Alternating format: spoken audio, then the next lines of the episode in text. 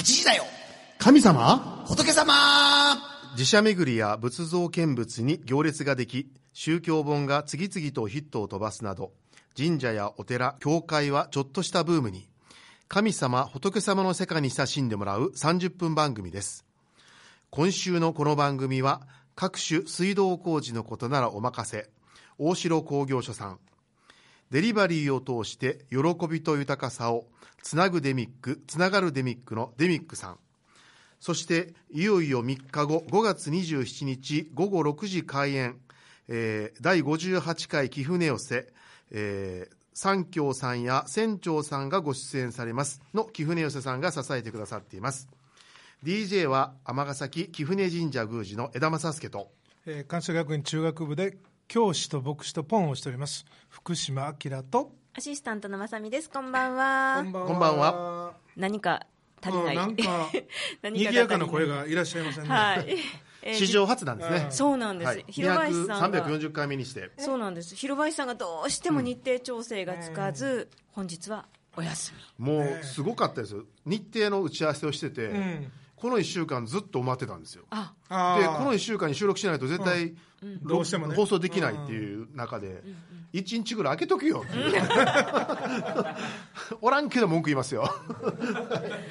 い、ということなんですよね、はい、そんなわけで、神様仏様という番組にもかかわらず、仏様担当が不在というのはさすがにまずいということで、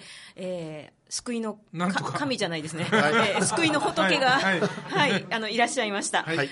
番組最高顧問で如来寺住職相愛大学教授の釈徹宗さんです。こんばんは。ありがとうございます。いえいえ、お呼びいただきまして、救いの神仏様担当ですね、あれなんですね、じゃあ神様担当は枝宮司とポン先生と2人神様担当。そうそう、だから時々2人どっちか休んでるんですよ。しかし神道の神とキリスト教の神一緒にしていいんですかね。同じカテゴリーにはならないと思う。ラジオなんで多分神っていうだけなんで釈先生、最近はいかがですか。ですね、半年ぶりですかね、番組。です5ヶ月ぶりぐらいみたいなんですよね。一度僕ちょっと急遽抜けたことがあって、覚えておられますか、桂ゆうゆうさんとか、私が一緒に来る予定だったんですがダメだった、辻由紀子さんとか、辻由紀子さんなんか、お招きいたしました。この間見学行ったそうで、数日前に2回も来ていただきました。そうなんですか。しゃべくりで、この番組をフル活用してますね。そうですね、ありがとうございます。久しぶりです。ですね、最近ちょっと今思い返してみると、この前僕岡山県の真庭市に行ったんですよ。真庭市って、ほとんど8割ぐらいが山っていう市なんですよね、いくつか市町村合併でできた市らしいんですけども、そこにですね名県工業っていう大変ユニークな会社がありまして、でそこの社長の中島さんっていう人に会ってきたんですね、対談で、でこの人は1990年代の初めぐらいから製材で出るチップを使って自家発電をしてるっていう人なんですよ。一時期大変話題になった里山資本主義っていう本があるんですけど、そこにでも取り上げられたんですけど、ずっとそれを取り組んでて、今やですね自社の電力を全部賄うのみならず、売電できるほどね発電をしてるんです。そんな規模になってる、その取り組みが素晴らしいのと、出たペレットっていう木材をですね、使って、その真庭市の小学校とか公共施設の、冷暖房を動かしたりとか、あと CLT といってですね、国内初の工場らしいんですけども、木でビルとか建つんですよ。コンクリートと同じぐらいの強度があって、すごく軽くて、しかも木なんで、なんていう瓦礫にならずにちゃんと還元していくというですね、本当に面白い人で、話聞いてたらね、なんか未来に希望が持てるんですよ、北欧は森林の面積からいうと日本とほぼ同じぐらい、日本の方がまだ大きいぐらいなんですけども、北欧のねもう10分の1ぐらいしか活用できてないですね、話を聞くとですね。だから日本はこれからその森林立国みたいなのをね、うん、可能性として相当あると、観光立国森林立国とかね、うん、その方向に、うん、これは舵切れるんちゃうかっていうねものすごい ねいいお話聞きましたよ。もうカジノとかやめてですねもう本当に、うん、考え方を変えた方がええと、ね、森だと神道と関係がしますよね。そうなんです、ね、やっぱり関西はもう大変神道でした、うん、岡山っていうのは神道強いところなんです、うん、有名な神道大変強いところなので、感性がね、神道っぽかったですよ。面白かったですね。はい、それは興味深い話で、はい、またね、うん、ここにもね、はい、可能であれば読みたいと思ってるんですよ、はい、ぜひぜひ。かなりの大物ですよ、内閣府にも呼ばれてる人、はい、そりゃそうでしょうね、はいはいはい、でそれがまあ一つあります、もう一つですね、6月 の, 100分で名著、私、担当なんですよ。また担当するんですけど今度は結いま行をやります、はいはい、ぜひ前一度番組でご紹介いただいてますね、うん、はい、面白かったですね、はいはい、6月放送予定で、そうですね、うん、6月、4週連続で、うん、毎回やってるようなんですね、はい、はい、テキストも、最近テキストがですね、うん、5月25とか6ぐらいの発売です、うん、はい、はい、ぜひ皆さん、はい、お買い求めいただき、はい、100分で名著も、はい、ぜひ見ていただきたいと思います、はいはいはい、よろしくお願いします、はい、そんな釈先生がですね、はい、本日は素敵なゲストを、うんうん、ビッグゲストを、今まで出てなかったのがちょっとね、不思議なぐらい、ちょっとビッグすぎてビッグすぎて、ね、声をかけられなかった、はい、だってこんな長い間続いてて、このね、尼崎の地で、このテーマで続いてて、なぜ今までこの人が、そうですね、出てなかったのかっていう。僕もずっと大手にって名前は聞いてた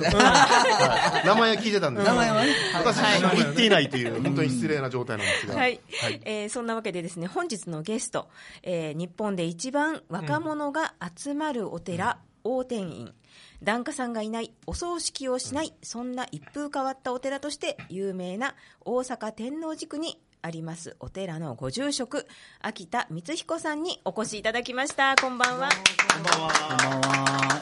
よろしくお願いします。お願いします、今さらっと、どういうお寺かっていうのは、うん、はいはい、ご説明したんですけれども、釈先生の方から改めまして、はい、秋田ご住職をご紹介いただきたいと思います、はい、ですね、僕がこう紹介すると いつも秋田先生は、いやそんなもんじゃないとか、そんな大したもんじゃないって必ず言うんですけど僕の中ではもう日本仏教ニューウェーブの旗手なんですよね、リーダー的存在で、応天院というお寺が20年前にできて、で結果的には登場した当初は皆さん随分違和感があったらしいんですが、結果的には日本仏教ですね、大きくこう見直すようなきっかけに作ったお寺ですし、この応天院がこうあともう20ぐらいね、日本各地にできたら日本仏教変わるんじゃないか、そんな風に思うようなお寺をですね、まあ開かれた方なんですね。はい、私とはですね、最初にお会いしたのはもう15年ぐらい前、そうですね、どっかの講演会ですね、はい、講演会で2人呼ばれたんですよ。初日が僕で、2日目が秋田先生、はい、でまあそれで1泊2日だったもんですから、お話しして、で僕もその時はですね、上田紀之先生の頑張れ仏教という本で読んで知ってたんですよね、そこでいくつかの新しい取り組みのお寺やお坊さんを取り上げられてたもんですから、で、ああこの人がというふうな感じで、まあ、話したところですね、まあ、どういう加減か大変気があってですね、秋田先生も相当な変人だと思うんですよ癖強い癖めちゃめちゃ強いで、僕もなんとなくそこがこうフィットしてですね、気があってずっとお付き合い続けて、引き合うものがとてもあって、はい、僕が練心庵とかしてるのも明らかに応天の影響ですから練心庵、別名古典院っていう応天ほど大きくないけどちっちゃいけど応天目指してるって、はい、言われてるぐらいなんですよね、はい、秋田さん、今日は本当にお忙しい、ありがとうございます。よろしくお願いします、はいはい。今週と来週の2週にわたりまして、大定員の歩みと、あと秋田でご住職の思いに、迫りたいと思います、はいはい。お二人が一緒に本を出されている仏教シネマというのはあるんですけど、これいつ頃ですか？2011年、そう震災のちょうど最中、震災の後ですね、本を制作していく中でいろいろこう映画の話をしていたんですが、やはりこう震災のことに触れなきゃいけないと言って、映画というとどちらかというとこう祝祭的というか、歌舞音曲みたいなところないじゃないですか、そこをあえて引き寄せたときに映画でどうこう語れるのかというのを急遽最終章に設けたというのはよく覚えています、もともとはね、どっかのカルチャーセンターで先生に呼ばれて、いやとにかく僕映画を喋ってると幸せなんです、で間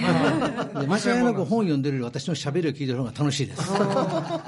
でそんな話が面白いならぜひということで、そのカルチャーセンターで呼んでいただいて一緒に話した対話が随分好評で、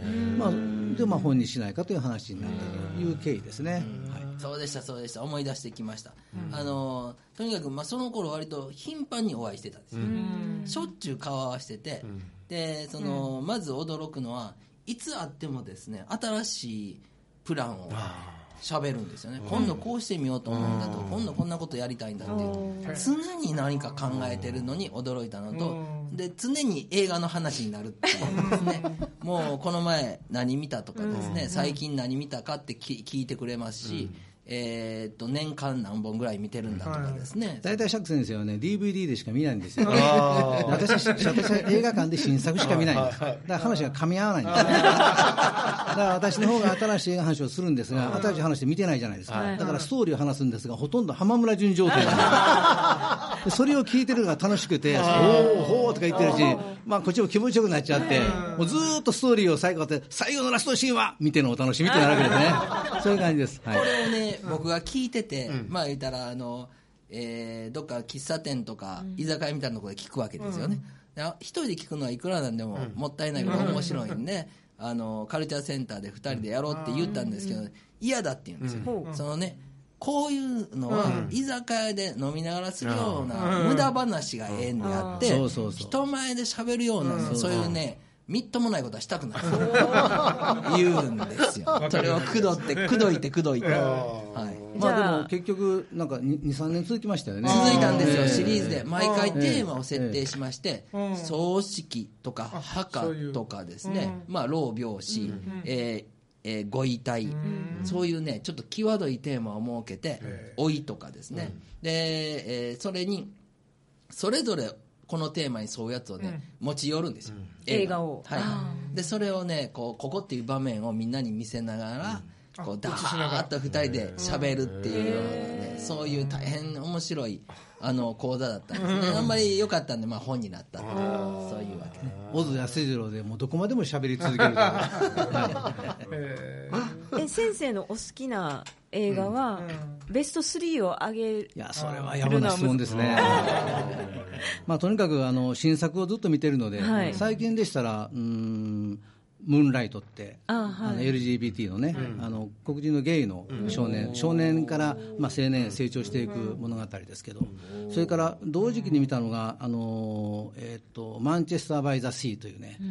もう話すと長くなるんで走りますが、要するにこの日本共通しているのは、今までのアメリカ映画の家族映画という大体最後はこうハッピーエンドなんですが、全然ハッピーエンドじゃないんですよね。ですっごくみんな抱え込んでるんですよね。その抱え込んでる境遇を人と分かち合うことによって、いっぺんバラバラになった家族はもっぺん再生していくというね、ちょっと今のアメリカ見ていて、なるほどやばいんやろうなと、もっぺん見直したいとか、もっぺん足元からこう紡ぎ直したいという気分が、そういう映画のね流れにすごく反映されてるから、やっぱり映画は DVD で見てはダメなんですリアルタイムで今この時代になぜこの映画なのかがとても重要なんです。それはそうですね。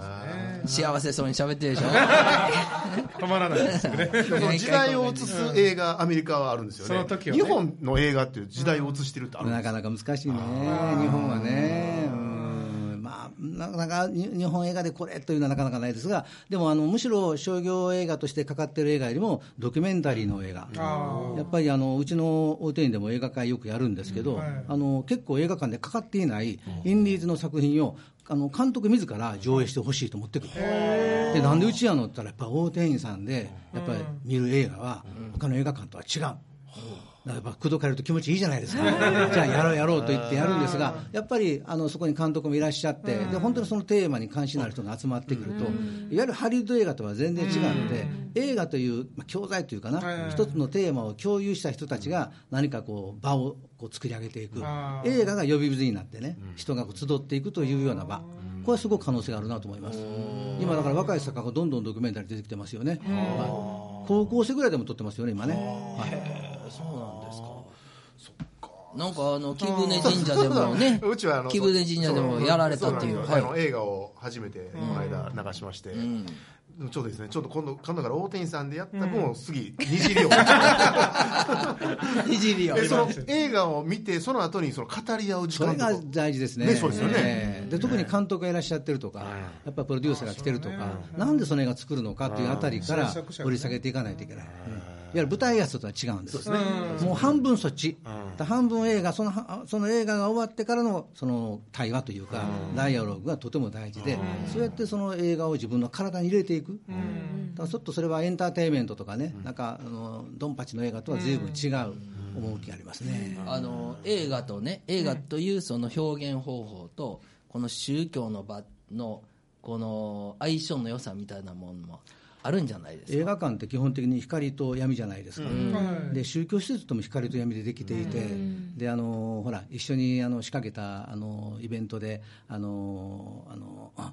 川瀬直美さんが読んだ時に、川瀬さんがうちの大手院見て、やっぱり映画館はお寺と一緒なんだっていうのは分かりましたっていうね、ちょっとぶっ飛んだこと言ってるんですけど、でもそれはすごく分かっていて、やっぱそういう暗闇の中でないと出会えないものがある。で暗闇がこう緊密であれば緊密であるほど光の輝きはやっぱりこう意味を増すわけですよね。それちょっと大層大層かもしれないけど、僕にとって映画はまさにそういう対象なんです。繰り返しますが DVD ではそれが味わえないどなたでしたっけ、なんか映画館で一回電気が最初に消えるのが死の仮想体験っておっしゃってたの、死というかですね、宗教儀礼が人類で発生したのは最初は洞窟の中じゃないかって言われてるんですよね。で洞窟の中で何らかのイニシエーションというか儀式を行って、中で明かりをつけてこう壁に何か映し出されますよね。で影が揺れたりとかで、つまりその映画っていう表現方法は近代のもんなんですけども、原理としては相当古代からずっと続いてるという考え方もできる。神さん神事もそうなんですけども、神さんをどこからどこか移すとき、千山というこれも夜にやりますね。全く周りを真っ暗にしてで、かがり火だけを、だから今おっしゃったようにちょっとだけね、真っ暗の中でご神体を抱いている神職の姿がちょっと揺れるんですよ。そういう雰囲気は確かにありますね。ちょっと古い映画見たら、映画の話ばっかりしてますけど大丈夫ですかね。はい、大丈夫です。ちょっと古い映画見たら出てる人みんな死んでますよね。でもその死んでる人はずっとそのままの時代のそのままの若さを持って、そこにこう永遠に刻印され続けるわけですよね。でも見てる私は置いていくわけですよね。このなんかその絶対時間の落差みたいなものを確認していくような場所っていうのは、今ほら対象できるものがどんどん変化していくから、その変化に我々は追いかけていく感じだけど、古い映画は向こうが止まってるわけですよね。で向こうが止まってる状態で自分がどんどん若返ることはない、置いていく、そういうことをね確認する場所としても映画館はいいですね。古い映画とてもいいです。それ映画館で見れるんですか、その時代のDVD ですか。どっちでもいいです。それはどっちでもいい。それは妥協します。でもなぜこんなに映画好きかというか、ただの映画好きじゃなくてですね、経歴もございましてご紹介ください。秋田ご住職ですね、大学を卒業された後ピアに入社されて、その後映画プロデューサー脚本家としてご活躍されていたということで、こんなにも映画にお詳しい、若き記載映画プロデューサーとして、一世を風靡したですね経歴をお持ちです。はい、海外のメディアにも取り上げられるほどの映画プロデューサーだったんですね。まあ、たまたま一緒に組んだ監督がとても才能のある人で、うん、80年代のバブルってなんかすごくまあ、斜めに見られますけども、うん、そういう時代がこそだからこそ若い才能、無名の才能に、まあ、スポットが当たったということもできるわけですね、うん、で今みたいにビデオ全盛の時代じゃなくて全部フィルムなんですよ。わかります、うん、フィルムってもう莫大なお金かかるんですよね、うん、一遍撮ったらもうリピートできないわけですよね、うん、ですから一本映画撮ると本当こう家潰れるというぐらいですね、すごいお金かかったんですが、その時に名もない若者たち、まあ、20歳前後の、まあ、まだ学生でしたけど、が作った、まあ、自主映画、インディーズなんてかっこいい言葉ない、自主映画がたまたまブレイクして、大手の、配給会社に買われて、で全国公開されて大ヒットしたという話あたりから、まあ、シンデレラストーリーが始まるわけ、うんうん、まあ、それはいいんですが、その後次撮った映画が莫大な借金を背負ってしまって、まあ、プロデューサーが一応ね、お金の責任を取らなきゃいけないんで、私の会社は倒産し、路頭に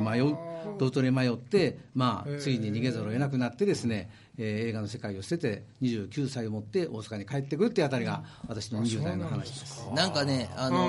あ、お寺のお生まれなんですけども、もう寺絶対やらへんっていうつもりで映画プロデューサーになったんですけど、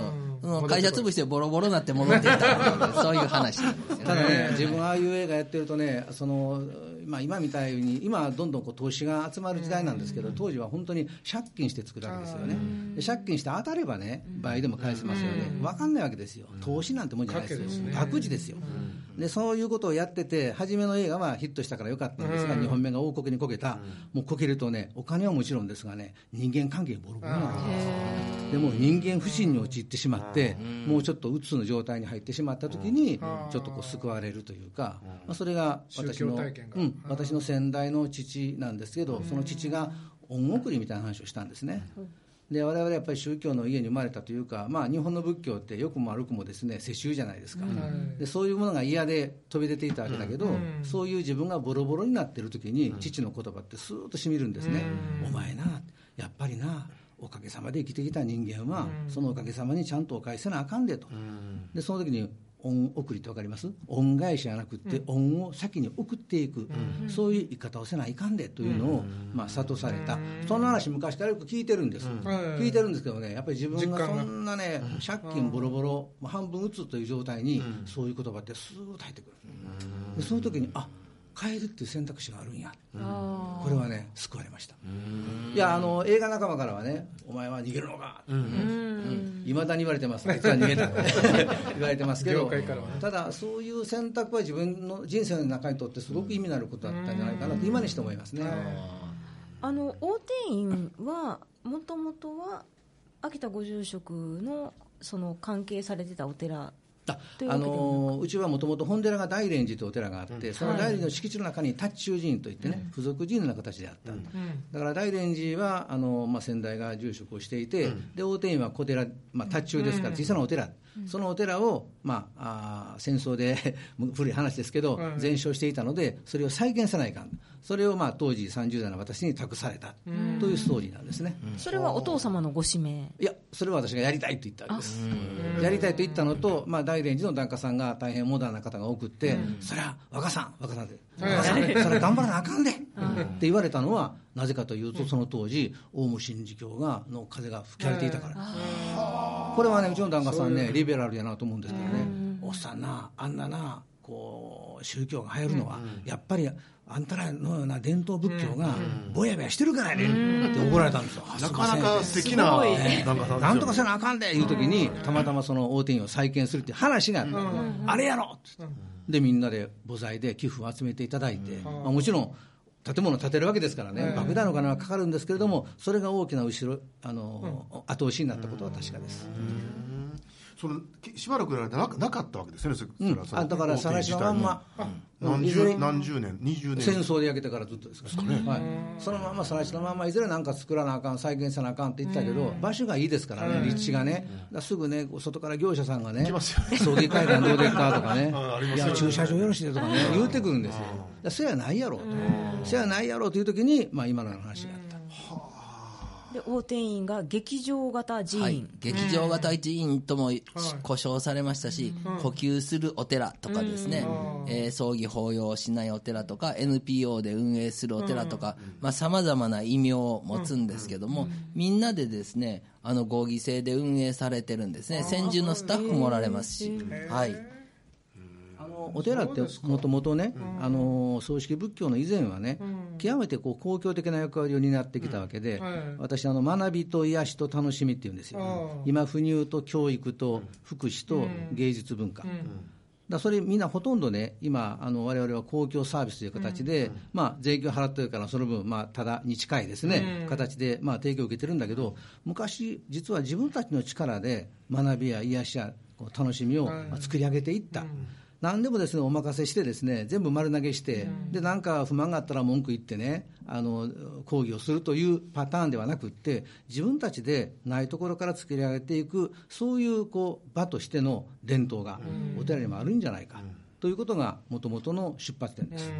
ちょうどNPO とか NGO とかっていうね、新しいこう市民組織みたいなものが、ちょうど阪神・淡路大震災から勃興しましたよね、そういう追い風もあった。だから応天は97年にできるんですけれども、その頃 NPO 型寺院とかいうふうにもてはやされました。それは決して新しいことではなくって古くて新しいというか、もともと日本の地域にあった元祖 NPO はお寺じゃないかというところから始まったわけです。なんかすごい空間としてもまさみさんはね、行かれたこと、ポン先生も行かれたこと、すごくお寺って割とね、身構えてしまう檀家とか門徒じゃなかったら入るのがちょっと観光関係のところじゃないと入るのがちょっと敷居が高いんですけど、こういうふうにイベントをやられたりとか、なんか公民館的なイメージが、そうですね、だからもうホールっていうイメージが強いですよね。ただですね、本当にいろんな取り組みされてるんですね、アートから、障害者問題からいろんなことされてるんですけども、決してね貸しホールとか場所提供じゃないんです、常に応天院が主体となって、でお断りするような、やらない企画もたくさんある。その辺のね、その辺の感性がね、やっぱりプロデューサーなんですよね。大変この物事の本質を見てその取り組むっていうところが、私はね、常々関心している。使われる意味がないとダメですね。そうです。やっぱりね、お寺っていう意識があると思いますし、僕のイメージからするとね、こぼれるものを拾うような感じのお寺なんです。これはね、浄土宗じゃなというふうに思うわけです。よくわかるイメージですね。表現の空間ってやっぱそういうことだと思うんですよね。自分で何か上手に表現するんじゃなくって、自分は一体何を表現したいんやろうということ。でその表現したいやろうということにさまざまなトライが許される場所で、表現したことに対してあれこれ評価しないで素晴らしいやんって言って表現そのものを評価できる場所、そういう場所で人は表現できるイコール生きていけると思うんですよね。それが応天院の一つの出発点にあった思想です。よくわかりますね。年間100以上のイベントに3万人以上の若者が集まる応天院、来週はですね、こうした取り組みに込められた思いとこれからのお寺についてもう少し詳しくお話をお伺いします。今週のこの番組は大城工業所さん、レミックさん、貴船寄さんが支えてくださっています。はい、どうもありがとうございました。また来週もどうぞよろしくお願いします。ありがとうございました。そうですね、広林さんがいない30分でしたが、なんとか秋田住職の乗り切りありがとうございました。あれですね、江田さんオン送りっていう新しいネタも作って、これ今度お話、貴船神社でいろいろ使わせていただきます。ありがとうございます。本当に皆さんね、はい、来週もギリギリまでやるから早く締めすぎちょっと早く締めすぎましたね。ということで、貴船寄も27日にお金ありますので、どうぞよろしくお願いいたします。来週も楽しみですね。そうですね。来週はぜひアートとかですね、あるいは神社とか教会の場作り、このあたりもですね、皆さん参加してお話を伺いたいと思います。はい、ということで釈先生、最後時間延ばしていただきましてありがとうございます。はい、それでは、来週水曜夜8時にお耳にかかりましょう。8時だよ神様、仏様。秋田住職と尼崎で応天院ですか？応天院ですよ。なかなかいいじゃないですか。